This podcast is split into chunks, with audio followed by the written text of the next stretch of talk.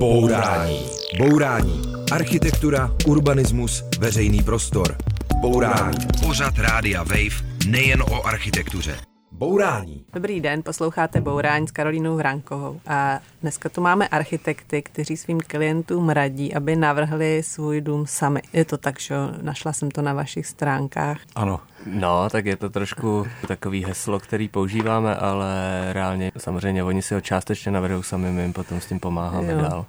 Vás nejdřív vlastně představím, je to Matyáš Švejdík a Pavel Springl, kteří mají projekt Cake Houses.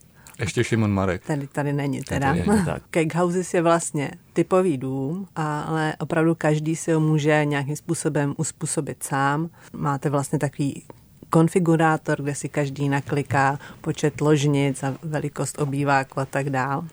Je to skoro jako když se nakupuje na e-shopu. No a my budeme mluvit o tom, jak vaše cake houses fungují a jak vypadají, ale nejdřív o tom, proč jste je vlastně vymysleli. Hlavně proto, abyste pomohli lidem, kteří staví rodinný dům a pro které je to vždycky velké riziko a velký stres. A taky proto, abyste pomohli českým městům a vesnicím, kolem kterých rostou eh, rodinné domy z různých nejrůznějších katalogů a výsledkem jsou ošklivé a zmatené čtvrti. Je to tak? Ano, ale taky jsme ho vymysleli tak trochu pro nás, protože jak pro ty klienty, tak ale pro ty architekty je tenhle ten způsob, který jste popsala, hodně složitý. Takže. To byl Pavel Springl. Já jsem se dočetla, že ta myšlenka navrhnout nějaký dobrý typový dům napadla vás na rodičovské procházce. Asi právě nějakou takovou jako zmatenou čtvrtí divných rodinných domů. Když se vás syn zeptal, proč jsou ty domy tak hrozné, tak co jste mu řekl? Vlastně jsem nebyl schopen odpovědět a proto jsme to s Matyášem začali řešit víc. No. To jedna věc je kvalita těch domů jako takových. Tu jsme se my rozhodli nějakým způsobem řešit a druhá věc je ale eh, to prostředí, který jako vytváří a to už je jako větší urbanistický problém, který samozřejmě se musí řešit specificky pro každý místo zvlášť, ale ten dům jako takový jsme se s Matesem rozhodli nějak rozebrat, řešit a protože je Matyáš podle mě hlavou hodně vědec, tak si z toho vytvořil slušný vědecký téma a rozvinul ho, to nechám možná na něm. Matyáši, takže jak jste se tedy s tím problémem ošklivé rodinné typové domy popasoval? Ono to má víc prostě rovin, že, že ta jedna je ta právě zkusit navrhnout navrhnout eh, ten dobrý typový dům, ale ten problém prostě, který vy máte, pokud chcete navrhnout typový dům, je, že firmy mají dneska ty katalogy, ve kterých mají prostě stovky těch domů nebo desítky těch domů a vlastně vy jako klient tam přijdete a něco si vyberete pomocí třeba pár klientských změn, to můžete nějak upravit, kdy se do toho často dostávají i teda nešťastní architekti, kteří třeba často musí hasit ty problémy, který ten typový dům v sobě a priori má. No a my jsme vlastně nám došlo, že nemůžeme udělat jako svůj katalog, protože to prostě nedávalo smysl. Takže jsme se rozhodli, že uděláme jenom jeden typový dům, vlastně, uh, ale ve své podstatě ten dům bude variabilní, bude nějak modifikovatelný a to je vlastně to, o čem mluví Pavel jako o nějaký vědecký otázce nebo nějaký teoretický otázce, že vlastně v době nějakých informačních technologií je možnost je nějak používat i v rámci architektury a to je vlastně to, co Cake Houses taky dělá. Mm-hmm. Než se dostaneme tím konkrétním domů, pojďme se podívat na tu situaci, kdy se člověk rozhodne, že by chtěl rodinný dům. To je hodně stresová situace, protože člověk musí všechny své peníze vlastně investovat do něčeho, co neví, jak bude vypadat, kolik to bude stát, neví, kdo mu s tím pomůže. Jaký problémy všechny řeší člověk, který si chce stavět rodinný dům? Matyáš. Jo, tak vy máte prostě v současné době, řekl bych, dvě hlavní možnosti. Jedna ta možnost je jít za architektem a stavět vlastně ten dům úplně od nuly, uh, začít prostě architektonickou studií, vypracovat všechnu projektovou dokumentaci a na konci až získat nějaký uh, položkový rozpočet, který vlastně vám udává tu cenu toho domu. Do té doby se ta cena dá zjišťovat pouze spíš takovým jako přibližným způsobem. Jo? A to je to vlastně, co často u toho architekta sice vznikne jako svébytný originál, dům na míru, ale vlastně ten proces celkově je poměrně složitý. A kdy vlastně člověk zjistí, kolik ho to bude stát teda? No to, to u toho, když pracujete, my jsme architekti, že, takže jakoby tohle to vlastně provádíme a to byla i motivace, proč jsme se jakoby pro ty cake houses rozhodli je udělat takový, jaký je děláme, protože prostě často za náma přijde někdo a řekne, chci rodinný dům, mám na něj 5 milionů, my řekneme OK, tak to zkusíme navrhovat. Mm-hmm. A on má často představu, že vlastně to bude třeba daleko větší, než je ta realita. Takže my to navrhneme podle něj, ale na konci, protože prostě skutečně ten položkový rozpočet vidíme až na konci, on vidí, že to stojí 8 milionů. A najednou on si tohle na začátku neumí představit. A to je vlastně trochu problém té práce s klasickým architektem. No, takže když jde člověk za za architektem pro návrh domu, tak kdy se doví, kolik ho to bude stát? Tak to záleží, jak dlouho trvá to projektování, ale a... prakticky ta přesná cena se dá udělat až ve chvíli, kdy vy máte poměrně podrobný projekt, který stál prostě pár set tisíc. To znamená, že té dokumentace pro provedení stavby vy pošlete samozřejmě nějakým dodavatelům a oni vám pošlou nějakou nabídku. Jo, dělá se takzvaně položkový rozpočet a ta věc ale vzniká po měsících a měsících projektování a po statisících utracených peněz. Jo? Za a to projekt. Je, ano, za projekt. A to je vlastně ta věc, která spoustu lidí odrazuje od té práce s architektem trošku, trošku logicky a tam se dostáváme k tomu, že pak si můžou vybrat jenom druhou cestu a to je právě ten katalogový dům, kterým jsme tady začali, že ty ale vlastně často tu kvalitu nemají z toho architektonického pohledu, ale mají ty výhody toho, že vy vlastně víte, za co platíte, víte přesně kolik a víte třeba, jak dlouho to bude trvat a tak dál. A mně ještě přijde u, té stavby rodinného domu těžký to, že si člověk vlastně neumí úplně dobře představit, jak to bude vypadat. Ten proces trošku paralela jako s chalupařením maličko, jo? protože když si koupíte chalupu, jste nadšený a postupem času začínáte zjišťovat, co to je vlastně za, za černou díru na peníze, eh, že je všechno jinak, než jste si mysleli a u toho rodinného domu je to maličko podobný, kdy si teda s velkým nadšením koupíte pozemek a celou tu režii toho, jak to vede k tomu finálnímu bydlení, člověk trochu objevuje cestou. A Často se cestou spaluje různě eh, od komunikace s architekty přes komunikaci se stavebníma firmama a tak dále. Takže ten proces je hodně živelný, hodně složitý a jak jste sama řekla, když si někdo našetří peníze a ví, že celý život bude utrácet za tuhle tu věc, tak nám přišlo, že za ty peníze a tu energii, který do toho všichni zúčastnění vložej, je vhodný nebo možný postavit něco kvalitnějšího. Mně ještě přijde zajímavá na těch rodinných domech jedna věc, že oni se vlastně od sebe až tolik neliší, že vlastně většina těch rodin vypadá trochu podobně. Česká rodina je prostě dva dospělí a dvě až tři děti a mají i docela podobné potřeby. Co vy všechno jste si řekli, že je to důležité, co ten dům musí mít? Můžu? Můžeš, no. Já myslím, Pavel, že, to, že, to, eh, že to bydlení je poměrně univerzální. Jo? Že když se podíváte na to, co je obecně v nabídce, jak bytový, nájemní a tak dále, tak se vždycky jedná vlastně o, o podobné prostory. Dneska je, nebo už nějakou dobu, 20 let, je trend nějakého eh, většího obytného prostoru s kuchyní, eh, která je do toho integrovaná a pak prostě jednotlivý pokojíky samozřejmě úložní prostory a tak dále. Není to jako raketová věda. Jo, vlastně mm, rodinný bydlení je poměrně jednoduchá, za nás jednoduchá věc a proto je možný na ní nahlížet eh, hodně z obecna. Mm-hmm. No a takže když jste si to takhle úplně zobecnili, tak to jste si řekli, že je důležitý pro to dobré rodinné bydlení. Třeba u, u nás je hodně důležitý, že tam máme prostě velkoformátový okna do, do zahrady, který vlastně propojou ten interiér s exteriérem, taková klasika. Máme tam zádveří, který směřuje rovnou do obývacího pokoje a nesměřuje prostě někam do nějaký chodbičky jenom s dveřma. Nemáme tam technickou místnost, protože si myslíme, že ty technologie jdou dneska narvat do skříně, dejme tomu, takže to tam máme vždycky v nějaký takový spíš technický skříni. Jo, takže vlastně celý ten dům se snaží uh, osekávat takový ty věci, které pro nás v tom klasickém rodinném bydlení třeba v těch typových domech jsou takový jako zbytečné věci, které... co třeba? No to jsou třeba ty chodby, kdy typicky, když vejdete často do domu, který je z katalogu, tak prostě jste v chodbě, která je tmavá, ještě musíte projít jedněma dveřma, abyste došli vlastně do další chodby. Z našeho pohledu dávalo smysl vlastně tohle to celý osekat na dřeň a vlastně, vlastně mít spíš ty důležité věci právě v tom, že člověk vidí rovnou na tu zahradu, má tam terasu a tak dále a tak dále. Já Pavle. myslím, že co tady popisuješ, se dá zobecnit, jste se ptal na to zobecnění, je, že jsme si určili ty, eh, dejme tomu místnosti nebo prostory a řešili jsme vazby mezi nima, to je důležitý, jo, že vlastně eh, jsme roz, řešili rozhraní a vazby mezi těma jednotlivýma místama k bydlení, jak směrem do exteriéru, tak i mezi nima jako takovýma a to myslím, že je jako architektonický proces, který řeší architekti v, mě, v různých měřítkách, jak v bydlení, tak, eh, tak v jiný typologii.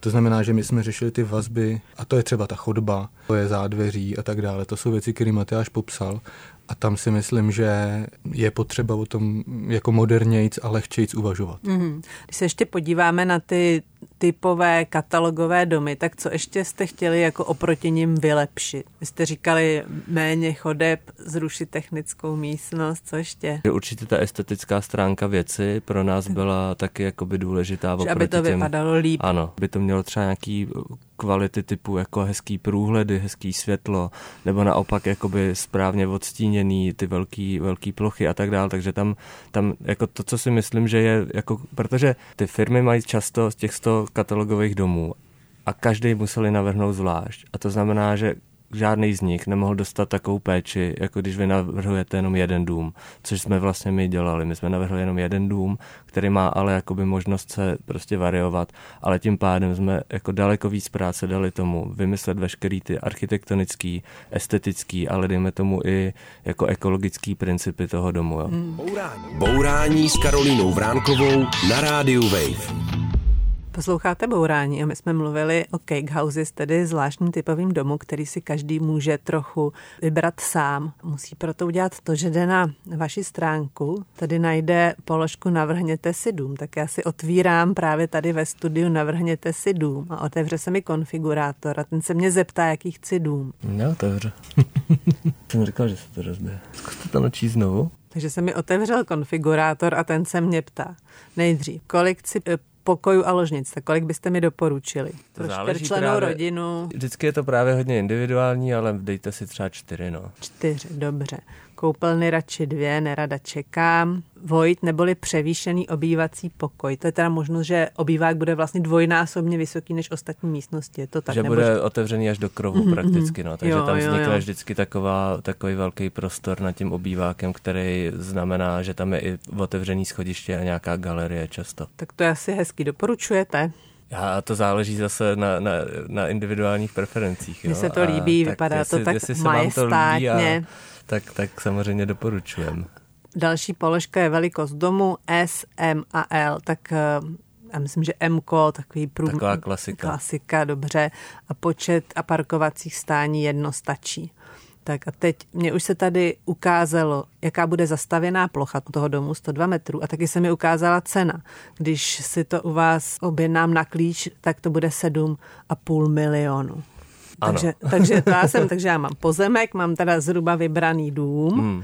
a píšu vám, že bych teda od vás chtěla nějak pomoct. Tak co se stane dál? Ta věc, pro co slouží ten konfigurátor, je vlastně to, že ten člověk vlastně ten dům docela poměrně dobře vidí a vidí, že když si tam přidá místnost, ubere místnost, zvětší, zmenší, tak se mu i mění ta cena i ta podlohová plocha. Takže máme dojem, že tohle je docela dobrá asistenční věc pro nějaký vůbec původní myšlení o, o stavbě, člověk tam rovnou vidí půdorysy, vidí tam řez tou stavbou. Jo, to je ten domeček skutečně vidím, otáčím si ho, můžu se proklikat i dovnitř. Přesně tak.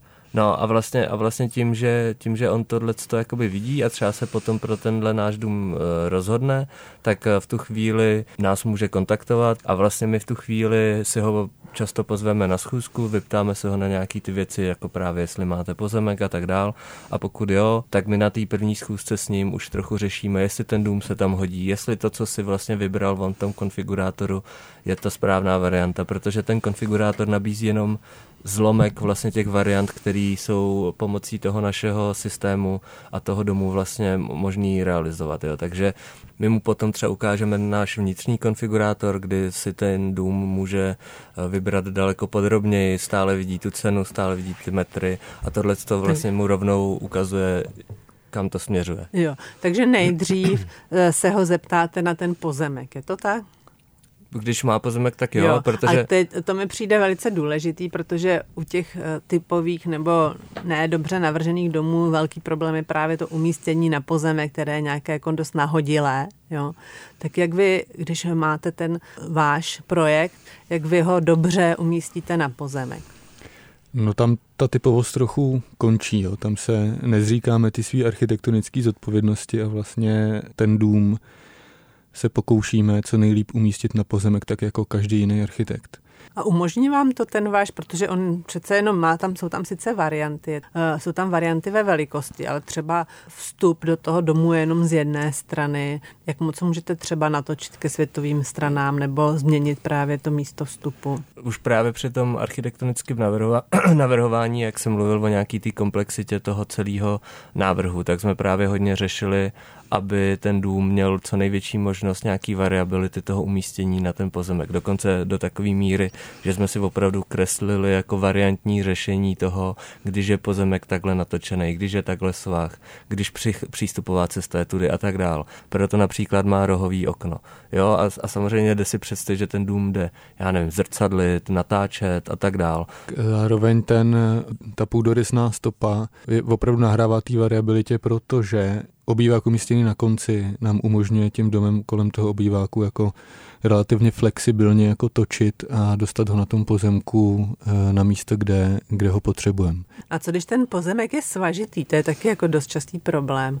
A tam ty typové domy fakt se vůbec nehodí a My právě, ta, ta výhoda u nás je vlastně to, že my se na ten pozemek vždycky jedeme podívat a proto to potom řešíme individuálním umistováním na ten pozemek i třeba do svahu. Teďka jsme jeden takovýhle dům dělali, který, nebo dělali, dělali jsme projektovou dokumentaci, kde ten dům ve svahu je a přesně jsme dlouho řešili, jestli to dává smysl nebo ne. Museli jsme si to vlastně celý, celý ten proces projít, vyzkoušet, aby jsme dospěli k nějakému výsledku, který se nám zdá jakoby dobrý a jsme schopní pod něj dát to razítko a říct, tohle to je v pořádku. Mm. Taky můžeme klientovi během toho procesu říct, že to prostě nelze.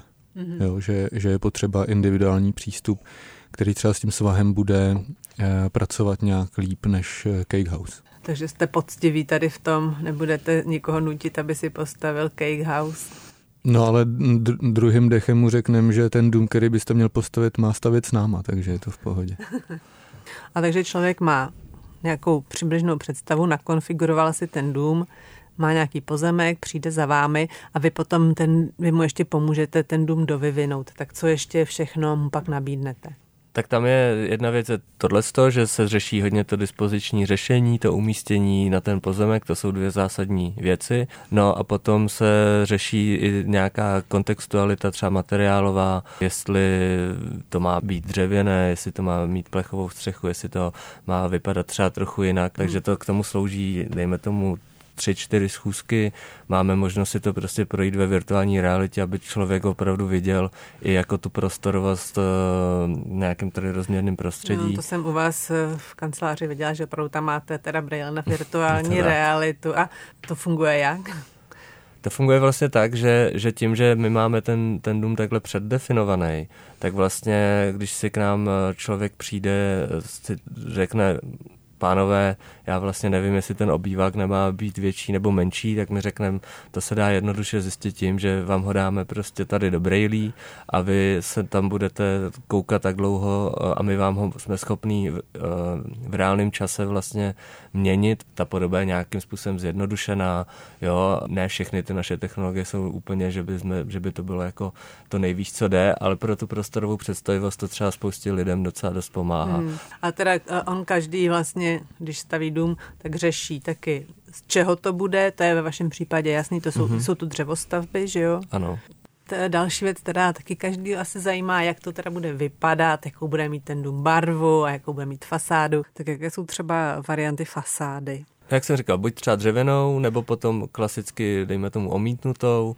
To, to znamená, že pak těch typů omítek na, na tohle je taky jako tisíce a nebo třeba plechovou. Jo? To jsou taky základní tři věci, které jdou třeba vidět i u nás na webu, ale ta dřevěná fasáda může mít samozřejmě jako taky různé podoby, jo? protože prakticky ta dřevostavba funguje tak, že tam je nějaký rošt, na kterým je tahle fasáda svým způsobem navěšená, takže vy si tam můžete dát tenký prkínka, široký prkínka, černý prkínka, modrý prkínka, dřevěný prkínka. V rámci Takže tohohle procesu. poradíte, jaký ano, typ prkínek a snažíme se, snažíme se přesně tak, jakoby to s tím člověkem nebo s tím naším klientem řešit, jakoby, eh, co se třeba hodí na to dané místo, jo? protože prostě různý místa mají různý kontexty a hodí se tam třeba něco jiného. Máme dojem, že ta problematika je samozřejmě zase poměrně jako širší těchto z těch eh, rodinných domů a, a jejich jako stavění a jak to má celý vypadat a máme prostě dojem, že za to jako architekti svým způsobem neseme díl zodpovědnosti a proto vlastně nechceme úplně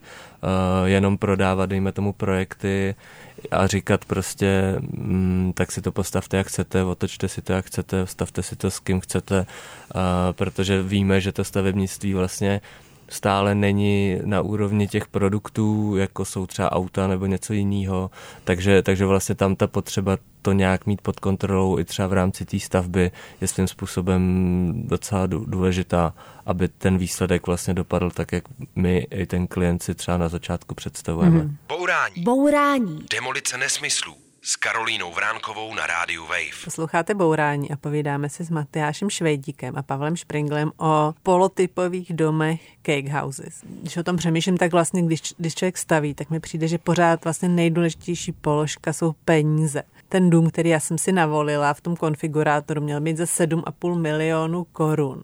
Tak kolik si myslíte, že by to bylo jako v realitě? Za kolik bych postavila? Za 7,5 milionu korun. Tam samozřejmě vstupují nějaký další vlivy, ještě typu třeba, že v té ceně není základová deska, respektive celé zakládání, který může být prostě různý.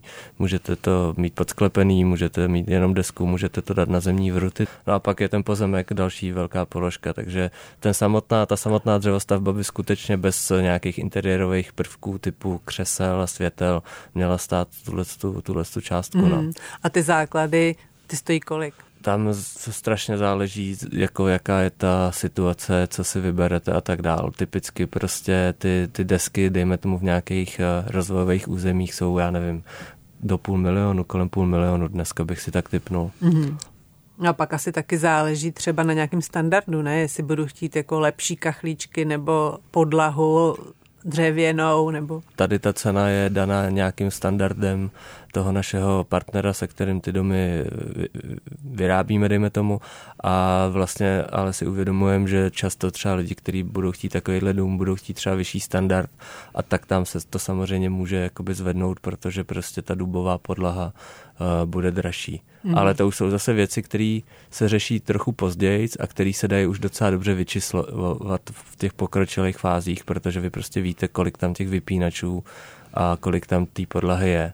Takže když bychom to úplně sečetli, takže mám tady ten dům, který mi vyšel 7,5 milionu, tak kolik já vlastně nakonec zaplatím?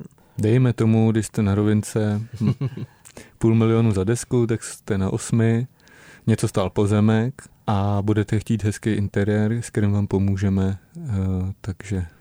Třeba do deseti se vejdu, nebo... Do deseti no, a pozemek, pozemek jste musel dostat od chýně. No. důležitou položkou toho rozpočtu je i cena za projekt. A teď budu trochu střílet od boku, ale podle mojí zkušenosti ten typový projekt, který je z toho katalogu, tak ten může mi přijít na nějakých 100 tisíc korun. Když chci stavět s architektem od začátku do konce, to může být až třeba 500 tisíc korun. Říkám to tak zhruba dobře, sedí to podle vás? Jo. Jo, jo ta, ty vazby na architekta se to většinou odvíjí od nějakého procenta celkové ceny domu a ta bývá do 10%. A my jsme si řekli, možná předběhnu vaši otázku, že, že to zkusíme dělat za půl. Mm. Oproti tomu, jako bychom to dělali jako architekti, eh, prostě šitý na míru. Tak jestli to dobře počítám, tak jsme na nějakých 250 tisících, nebo tak Dejme nějak? tomu, myslím si, že do 300, když budete mít ten dům veliký, tak, eh, tak to máte Tam samozřejmě, sam, ačkoliv ten dům je typizovaný, tak stejně ten statik se na to musí musíš vždycky znovu podívat. Stejně vždycky ta elektřina je třeba nějakým způsobem individualizovaná, takže, takže my, my jako jsme schopní některé ty náklady vlastně odbourat na ten projekt, ale ne úplně všechny, jo. takže proto ta cena jako nemůže být nulová nebo prostě jako výrazně nižší. No. Jo, možná, že to tady padlo xkrát v bourání, ale tohle jsou peníze za projekt, ne peníze pro architekta. Jo. V té projektové celé činnosti je zahrnuto x různých profesantů. Matyáš jmenoval statika, ale je to samozřejmě voda, elektrika a tak dále. Požár. Požár. Takže to byly peníze. A ještě je tam jedna jako důležitá položka, to je čas. Takže já jsem si teďka naklikala dům a kdy budu bydlet. Za rok. Zase není to přesně, na autě vám někdo dá dodací lhůtu podle toho, jak eh, ve, ve fabrice ho vyrobí. Ale ty auta už jsou předschválený všema jakoby komisema, měli prostě všechny možné atestace. Tohle to vlastně v architektuře nejde. V architektuře tohle to plní prostě stát a, a úřady. To znamená, že jako důležitá položka toho času je vlastně to udělat eh, to povolení pro tu stavbu. Tak když se nic nezadrhne, bude to dobře všechno pak je ten rok, dejme tomu, i realistický. Jo. Na Vánoce bydlíte. Na ty další, no. to je takový oblíbený slib architektů, Je to ne? tak. tak. Ale nikdy se neřekne na který právě. no dobře, tak jo, tak to zní dobře. Takže já jsem jako klient, dejme tomu, spokojena, ale ta věc má ještě vlastně jednu stránku a to je to, jak ten dům vlastně potom působí v tom kontextu. Vy to definujete tak, že by to měl být takový nějaký univerzální český dům a sedlovou střechu s přesahem. Co ještě definujete? No, uh, tak takhle, tam, tam zase se možná vrátíme zpátky k tomu vývoji celé té věci, že my jsme vlastně začali rozvíjet několik ideí toho, jak by ten základní typový dům měl vypadat. A to, co jsme dělali na začátku, bylo, že jsme měli opravdu jednopatrový, dvoupatrový, nějaký s, s takovou střechou, s makovou střechou a řešili jsme tu architekturu opravdu od nuly. A postupně se nám jakoby vykrystalizovával jenom tenhle ten jeden dům, protože jsme si říkali, že když uděláme jednopatrovej, tak jako to je vlastně věc, která se nemusí hodit úplně všude a, a, a, a vlastně, takže jsme se snažili najít nějaký tvar, nějaký tvarosloví, který vlastně máme dojem, že do velké části třeba míst prostě v Čechách má šanci zapadnout. No a Zase to... neříkáme, že všude, ale do, nějaký, do nějakých částí. A jo. mě by zajímalo, co to je. Co je takový právě univerzální český dům? No to je, to je jako taky velká teoretická otázka. Jo, já která myslím, jako, že to je na dizertaci, no, ale na co jste tak, přišli no. a co jste vlastně eh, dali do toho Cakehouse? asi je to, to ta, ta figura toho domu, vlastně to, že je to právě jakoby jednopodlažní dům s podkrovím, že to má vlastně sedlovou střechu, která má 50 stupňů, což je blízko 45, což je takový klasický jako to, co v Čechách prostě je. Takže, takže to si myslím, že je takový ten jako tvaroslovím jako základní princip a pak samozřejmě v těch půdorysech o tom už jsme se bavili, jako že to má nějaký náplň toho rodinného bydlení, která je svým způsobem jako taky univerzální. Jo šikmý střeše, to je vlastně z hlediska toho uživatele možná méně praktická varianta.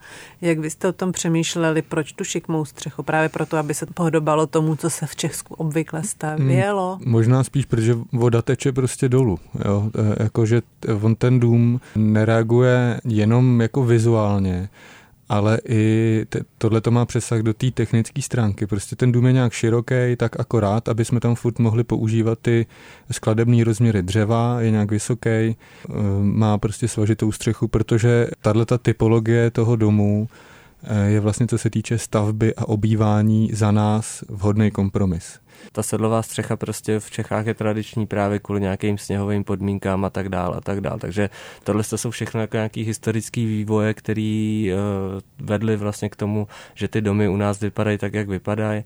Ještě bych k tomu řekl, že chápu takovou obavu lidí, že to podkroví vlastně jakoby nemá tu prostorovou kvalitu. Na to jsme si právě dali docela velký pozor, proto máme velký přesahy, proto máme úhel té střechy 50 stupňů, aby vlastně jsme tam měli ideálně podchycený to, že ten člověk se i nahoře cítí jako velmi velkoryse, ne možná velkorysejc než dole, jo, protože prostě to tam jde až do toho krovu zase, takže ty prostory jsou velký. S velkými střešními oknama. Je to tak a je to vlastně něco, co my jsme vlastně se snažili navázat na tu, dejme tomu tradici, ale právě posunout do toho, aby fungovala jako dneska. Já bych se na to ještě jednou podívala z pohledu spíš zvnějš, hmm. protože my se bavíme taky o nějakém jako českém domě, no a ta česká krajina je různorodá, ta zástavba je různá. Jiná je ve vesnicích, jiná je ve městě a tak dále. Kam tenhle ten dům se jako podle vás hodí a kam se jako nehodí, kde být by neměl. Velmi, velmi individuální zase uh, věc, protože samozřejmě, když se podíváme na funkcionalistický sídliště Baba, tak tam asi by stát neměl, jo? Nebo, nebo já nevím, na Žižkově. Tam se zase bavíme o té univerzalitě, jo? Že, že určitě je potřeba vnímat to tak, že ne každá architektura může být univerzální, jo? že jsou prostě místa a věci, kam je potřeba dělat individuální návrhy, i třeba právě tvrdý, kamenný, betonový návrhy, aby to vlastně jako upevňovalo nějakou jako materialitu těch míst. Když se podíváme, kde vlastně se většinou to rodinné bydlení staví, tak to jsou nějaké rozvojové oblasti na okrajích hmm. měst nebo vesnic. Takže tam váš projekt, ano. Tam si troufnu tvrdit, že ano. Skoro bych to do, dal do mřížky, že pokud eh, si tam vyberete jakýkoliv typový projekt, tak Cake House tam padne taky. Bourání. Bourání. Předsudky o architektuře drtíme s Karolínou Vránkovou na rádiu Wave. Posloucháte Bourání a mluvíme s Matyášem Švejdíkem a s Pavlem Springlem o Cake Houses. Vy jste vymysleli takovýhle nástroj, jak stavět rodinné domy. Rodinné domy je vlastně nejméně efektivní a nejméně ekologická forma bydlení. Přemýšleli jste o tom? Jestli chcete přispívat k tomu, že budou stát další a další rodinné domy? Přemýšleli. A na co jste přišli? Přišli jsme na to, že to v současné době není úplně jako vyhnutelná věc. Samozřejmě třeba, kdybyste se zeptal přímo mě konkrétně, tak si myslím, že města mají být vysoký a ideálně by se v Praze měly stavit brakodrapy a tak dál, ale to je nějaká osobní preference. Spousta lidí prostě chce třeba na ten rodinný dům jako dosáhnout. Rozumím tomu, když vidím svoje známý příbuzný, který třeba mají děti, prostě ta zahrada a tenhle ten způsob bydlení by jim jako minimálně v této etapě života hodně pomohla. Takže mi přijde, že v rámci toho, jak svět funguje, je vlastně i fér, že prostě lidi si ten rodinný dům můžou postavit. Pak samozřejmě záleží na nějaký regulaci, která je vedená prostě státem, která je, a dejme to městskýma samozprávama a tak dál, která je samozřejmě správná a musí dávat smysl. Ještě, jestli můžu, eh, my navrhujeme domy nebo architekti obecně mají svoje klienty a když, když klient eh, tenhle ten typ toho, té typologie vyžaduje nebo chce, protože to je trend, nebo protože je to nějaký jako sebeurčení nebo těch důvodů je x, tak eh, my samozřejmě můžeme říct, možná se pro vás hodí jiná typologie bydlení, ale nemůžeme říct, nebo nechceme říkat klientovi, my děláme jenom bytovky a eh, rekonstrukce bytů, protože si myslíme, že to je nejvhodnější a nejekologičtější způsob fungování. A tak to je ještě trošku jiná situace, že vy jste vlastně budujete biznis, který je zaměřený vyloženě na navrhování rodinných domů, jo? takže vy jste se na to celkem dobrovolně sami aktivně dali tady na tu cestu. Jo, my jsme si řekli, že ale v rámci téhle typologie zkusíme navrhnout dům, který jak provozně, tak i co se týče toho principu výstavby, bude dbát eh, na ty environmentální hlediska. A to, že rodinný dům vlastně zatěžuje tu planetu nejvíc, to je bohužel fakt. No. A vy nejste první, kdo se tady tím zabýval, jak vlastně to projektování nějakým způsobem zjednodušit, jak eh, to, to stavění nějak zjednodušit. Eh, navazujete na někoho? Jo, tak tam je prostě těchhle z těch vlivů toho, že, že se ta stavba svým způsobem jako standardizuje, je strašně velká, jo. Nebo tě, tě, tě, těch... od, od, od bati po ta, paneláky. Přesně tak, jo, tak ty Baťovy domky jsou známý, ale ono člověk může jít jako daleko dále. Ono, když se podíváte na chalupy třeba na Českolipsku odkadě Pavel, takzvaný podstávkový domy, to jsou sice každý ten dům je trochu jiný, ale přesně mají spoustu jako standardizovaných prvků, protože ty lidi si v tom regionu pomáhali tím, že, že uměli to řemeslo dělat zrovna takhle a měli třeba zrovna tyhle ty materiály. Takže jako ta standardizace v té architektuře jako sahá daleko dál, než prostě k, k Baťovi a ke Corbusierovi. Pak tam samozřejmě jakoby začaly působit eh, nebo hrát roli ty industriální jako výdobytky, industriální revoluce, kdy najednou se dali prefabrikovat díly a, a, a ty domy stavit třeba rychleji a levněji. Máte teda nějaký jako zajímavý předchůdce, který vás baví. To jsou, ty, to jsou ty dvacátkový, třicátkový projekty, co dělal prostě, já si teďka mám strašně špatnou paměť, ale co dělal ať už Mís nebo Corbusier, prostě nemusíme chodit daleko, třeba sídliště Solidarita, nebo ty řadové domky, to je sice jiný rodinný bydlení, ale prakticky tam taky se uplatňuje nějaká takováhle typizace, aby vlastně se zvýšila ta kvalita toho bydlení pro tu střední třídu, dejme tomu. Hmm. Nebo mě napadají okály. Jasně. Je to, ono, ono totiž se to ku podivu nezdá, ale ony i ty vinohrady jsou svým způsobem jakoby typizovaná čtvrť. Jo? Tam, když se podíváte na většinu bytů na Vinohradech, na Žižkově, v těchto těch blokových zástavbách, tak ty byty mají většinou stejný půdorys, podobný prostě proporce, protože prostě dokonce v mojí ulici jsou domy, které mají stále stejné fasády a jsou to opravdu typový, typový činžáky, takže ta typizace jako není není nic novýho a my na ní vlastně jako vědomně navazujeme, ale to, co vlastně neděláme úplně stejně, je to, že právě používáme nějaký IT technologie k tomu, aby jsme vlastně ten dům byli třeba schopní právě modifikovat podle těch individuálních požadavků, což dřív v době jako toho, že vy uděláte ty prefabrikované vlastně moduly stále stejný, tak bylo daleko složitější udělat než vlastně dneska. Takže ty, ty pokusy to nějak typizovat a opakovat byly a jsou docela logický. A jak vám v tom teda pomáhá ten software a technologie? A ten software nám vlastně pomáhá v tom, že, že dřív, když ten software nebyl, tak vy jste skutečně musela jakoby vyrábět stále ten stejný modul a ten nějak jakoby skládat a všechno se to vlastně muselo případně nějaký variability dělat analogově. Jo, dneska vlastně to, co my skládáme, jsou ty prostory pro ty lidi, který vlastně ten počítač potom dokáže jakoby spojit dohromady a udělat z nich ten jeden dům. A tam je podle nás jakoby ten twist, který vlastně dřív ty modulové stavby nebyly třeba schopný udělat tak jednoduše, protože se to právě muselo dělat analogově, zatímco dneska už to vlastně jde, protože ta, ta digitální technologie nám umožňuje prostě nové možnosti. Mm. Ale musí to tam nasypat někdo chytrej. Musí to tam nasypat někdo chytrej, no. A to vy jste. To, to jsem, to jsem, to byla tedy pochvala pro Matyáše. jo. My jsme mluvili o cake houses, o tom, jak vypadají, jak fungují, jak o nich přemýšlíte. Pojďme se ještě právě podívat na to, co děláte dalšího.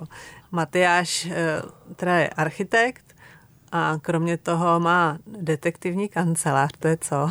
To je prakticky něco mezi, no jak to nazvat, to máme ještě právě s kolegou Šimonem, občas nám tam pomáhají další lidi, jako třeba Pavel a prakticky děláme prostě architekturu, ale děláme i jiné věci typu grafiky nebo nebo bychom rádi třeba dělali právě nějaký výzkum a tak dál, takže do toho jakoby spadají různý, různý projekty, které často nemusí být právě tak strašně komerčního rázu, jako spíš eh, pro nás vlastně zajímavý. No. Jo, takže jste takový detektiv architektury a ještě taky jsem se dočetla, že jste šachista. Já, já nejsem šachista nějak skvělý, ale rád hraju šachy, no. Ale nejsem šachista, šachista, to k tomu mám teda daleko. Jo, a takže teda rád řešíte nějaký komplikovaný problémy asi se to tak dá říct, že mám rád, když mám nějakou úlohu a mám tendenci potom nějak jakoby řešit, což byl i případ vlastně Cake Houseu a možná proto se to jmenuje detektivní kancelář, protože právě je to o nějakém řešení nějakých jako úloh eh, víc než o já nevím, o tom, že bychom si řekli, že chceme dělat zrovna tohle takhle, protože prostě takhle vidíme architekturu a takhle je to nejlepší. Mm. Yes. Ale je to samozřejmě trošku claim. a ještě taky jste z Jeseníku a váš otec je Jaromír 99 Švejdík. No. A to hraje v, ve vašem životě jakou roli? To nevím. tak jako každý má nějaký otce, tak asi podobnou, jako když má každý jiný nějaký otce. Jo, mě jo. třeba, když to Jaromír pochválí, tak mě to zahřeje. je to tak. A Pavle, vy máte tady na eh, vašich stránkách charakteristiku tuto. Pavla nejvíc těší přesně narýsované čáry a jeho pečlivost všem jenom předělává práci. Tak co to znamená? To, to jak je to napsaný.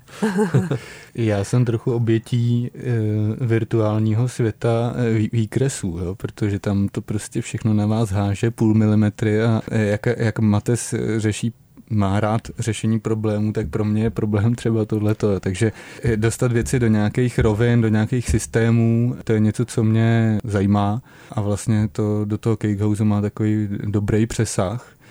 Eh, na druhou stranu architektonicky jsem jako trochu tvrdší médium a proto je vhodný spolupracovat s detektivní kanceláří, která mě dostatečně uh, zflexibilní. No. Ještě máte dalšího kolegu Šimona Marka, který nepřišel. A proč vlastně nepřišel? To je tajný. Uh, no, protože se, já se taky mimo Cakehouse věnuju uh, jako architektuře profesionálně vedle a Šimon má další eh, svůj eh, job, takže ten si myslím, že, že dneska, dneska je v práci. A vy pracujete v kanceláři ADR, ve velké kanceláři? To nevím, jestli nebude tenkej let, ale ano. A tam děláte co? Tam dělám eh, projekty všech různých typologií, když si myslím, že bych tady s kamarádama detektivní kancelář, na ty bych si jako sáhl složitě. A bych se na závěr vrátila ještě ke Cakehouseům. Mě by zajímalo, jestli byste chtěli bydlet v Cake Houseu, co by vás na tom bavilo a co by vás na tom nebavilo. Můžu. Mateáš nebo Pavel začne? Já začnu, já mám teďka úplně čerstvý zážitek, byli jsme ještě e, řešit nějaký drobnosti na naší realizaci v okrouhlí u, u mého kamaráda Honzy a Čili to je ten jeden ano, ten Cake jeden. House, který už stojí. Cake House 00. Mm-hmm. A tím, jak je ten dům hotový, to prostředí kolem už nějakým způsobem začíná žít svým životem, eh, tak jsem byl překvapený, jak jsem si tam jako návštěva eh, přišel strašně dobře. A co by vás tam štvalo? Uh, jeho dřevník. Není dostatečně precizně nakreslený. Je to tak, je to tak. Ten nebyl nakreslený vůbec. Ale co by mě tam štvalo, neumím říct. No. Tak aspoň jednu nevýhodu, všechno má nějaký nevýhody. Hmm, nevýhoda, myslím si, že Tady v Praze ho nikdy nepostavím.